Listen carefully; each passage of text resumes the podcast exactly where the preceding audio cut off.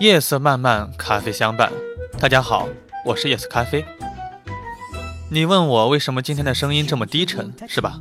好吧，我跟你说，今天是二零一六年的一月二十三日，我一定要记下这个伟大的日子，因为今天啊，济南迎来了我出生以来的最低气温，零下二十度！天哪，咖啡出去差点就滚回来了，因为差点冻成了咖啡豆。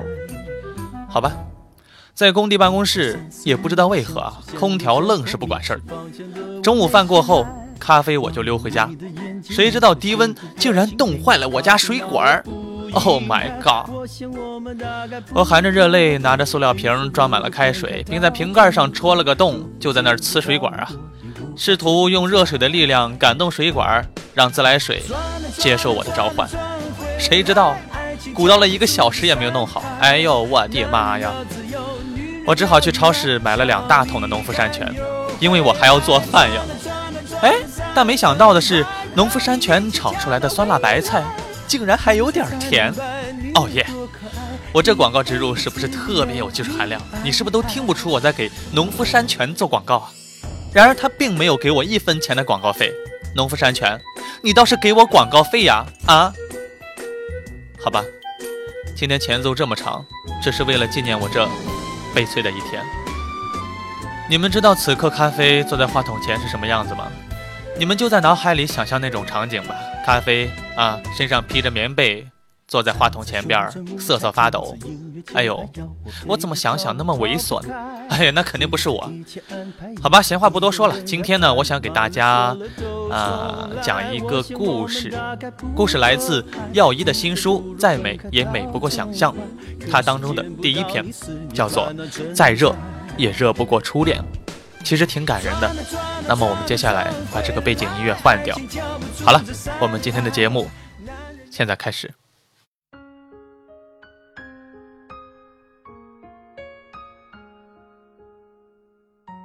再热也热不过初恋。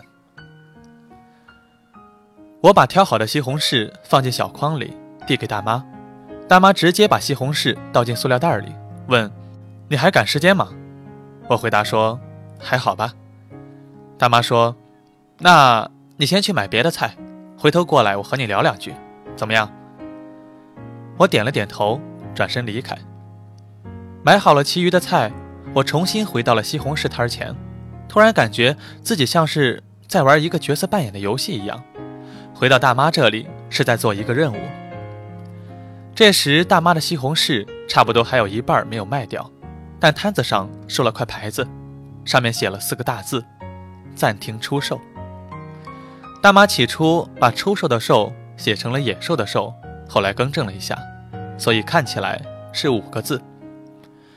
看我走过来，大妈笑眯眯地掀开了菜摊的隔板，让我进去。之后又用抹布擦了擦一边的小椅子，说：“来坐。”又用这块抹布擦了擦西红柿，说：“来吃一个。”我接过西红柿。坐下了，然后问：“大妈，找我有什么事儿啊？”大妈笑眯眯地问：“哎呦，你家老婆今天没来呀？”我回答说：“嗯，她在家打扫卫生呢。”大妈点了点头说：“你家老婆呀，又好看又能干，你真是好福气。”我不好意思地点了点头。大妈又说：“听你老婆说，你是写电视的呀？”真 less，我跟你说个故事，你看看，给我写成个电视剧啊！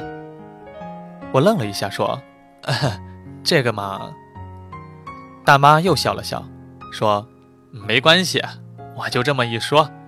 我也晓得电视不是你想拍想拍就能拍，对吧？”我笑了笑，问：“嗯，那您要说什么故事呀？”大妈说。昨天晚上我听来的，觉得蛮有意思的。是您朋友的故事吗？啊，不是不是，是一个西红柿和一根黄瓜的故事。我昨天晚上睡这块儿，偷听到的。睡睡这块儿，您不热呀？大妈脸上绯红，说了一句令我汗颜的话：“哎呀，再热也热不过初恋，你懂的。”我毫不犹豫地奋力鼓掌。西红柿被我拍的那叫稀巴烂。夜晚的菜场残留着整整一天囤积下来的怪味儿，腐败的菜叶味儿，积压的骚味儿，还有菜农们身上的汗味儿和说不清来路的香水味儿。大妈躺在钢丝床上，吹着电风扇，迷迷糊糊，即将进入梦乡的时候，突然听到一个声音，低低地说：“你别过来，我过去。要是把你摔坏了，我可心疼呢。”接着路灯投射过来的光，大妈看见不远处黄瓜摊位上一根黄瓜蹦蹦跳跳地向自己的摊子跳了过来。与此同时，在大妈左手边不远的地方。一个西红柿悄悄地、小心翼翼地向摊子的边沿滚过去。黄瓜蹦跶到摊子下，努力了几次，始终无法跳上摊子。西红柿心疼地说：“你别跳了，就这样说吧，再跳啊，你就断了。”黄瓜苦笑着说：“哼，你爸说的没错，我这辈子都高攀不上你呀，哼。”西红柿说：“你呀，一把年纪了，还是不会好好说话。什么高攀不高攀的？我们是一个大棚里出来的，我什么档次，我自己知道。”黄瓜说：“没想到这么多年过去了，我们竟然在这里遇上了。说实话，在这里遇见你，我心里不好受。我一直以为鸡蛋会让你过上好日子，好歹你们在一起也算是一个出名的热菜。”你爸说过，如果你当初选择了我，这辈子只能当不值钱的冷盘儿。西红柿无奈地笑了笑，说：“那你看我现在呢，还不是一样？那狗日的鸡蛋呢？哎呀，找了个火腿肠假结婚，弄了个香港的标签儿，之后又被一个胖面包给看上了，一起出国当进口食品去了。妈的！”黄瓜骂了一句。那你现在的日子过得好吗？哎呀，就那样吧。你也看见了，没什么好不好的。哦，黄瓜有气无力的应了一声。你呢？西红柿问黄瓜：“你这些年过得怎么样呀？”说实话吗？说实话，我一直过得不好。这么跟你说吧，我要是躺在苦瓜堆里。都没人能分得出来。那你老婆呢？西红柿问。她不管你啊？我这不还没结婚呢吗？自从你和鸡蛋走了以后，我就再也没有心思想这些事了。反正，反正一个人过得也快活，自己吃饱，全家不饿。呵呵。西红柿没有接话，但大妈看见西红柿身上有一处干瘪的小坑洼里，淌出了点汁液。黄瓜问西红柿：“在这里遇见也算是我们缘分未尽。你看，现在我们俩又是单身了，要不凑合一下吧？反正剩下的日子也没多久了，就算选错了，也错不了多久。你说呢？”我看不行。西红柿没说话，说话的是西红柿旁边的一个小西红柿。黄瓜愣了一下，问。这是你儿子吧？我哥说的没错，人往高处走，哪能越活越回头啊？我妈好不容易把我们拉扯到现在，我们都能赚钱了，自然会好好的孝顺她，用不着外人多事儿。说话的是西红柿的女儿。哦，对对对，你们说的对呀，我这样的确照顾不了你们的妈妈。哎，是啊，我要是和她在一起，还会给你们增加负担。还是那句话，我高攀不起呀。黄瓜说这句话的时候，大妈发现他一下子蔫了好多，背也慢慢的弯了。西红柿沉默着，一直没有说话。他不知道该怎么打破僵局，只能眼睁睁的看着黄瓜慢慢的向他的摊子移去。突然，一只老鼠从一边窜了过来。一不小心触动了角落里的一个小孩子遗落的玩具电动卡车，卡车发出了一阵怪声，向着黄瓜冲过去，一下子把黄瓜压成了两截。西红柿身上那个干瘪的小坑洼一下子破了，汁液鼓鼓的流出，像眼泪一样。他的儿女赶紧上前安慰他说：“妈，别哭，不值得。”大妈看着西红柿，觉得好心疼啊。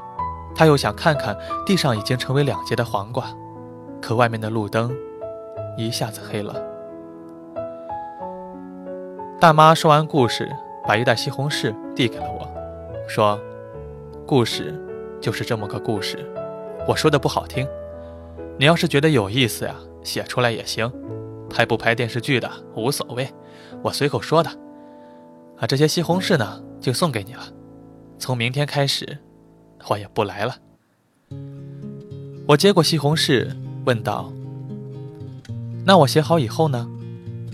大妈笑了笑说：“哈，我给你个地址，你写好了呀，就寄给我一份，怎么样？”我点了点头说：“行。”这个故事我一定写出来。哦，对了，您不来了，那这里怎么办？哎呀，这里啊，就交给我家女婿来弄。我呢也算是运气好了，儿子女儿都孝顺，女婿媳妇儿也都不错。反正这边我也没什么盼头了，来不来也无所谓了，回家带孙子去。大妈是笑着说的，但我总感觉。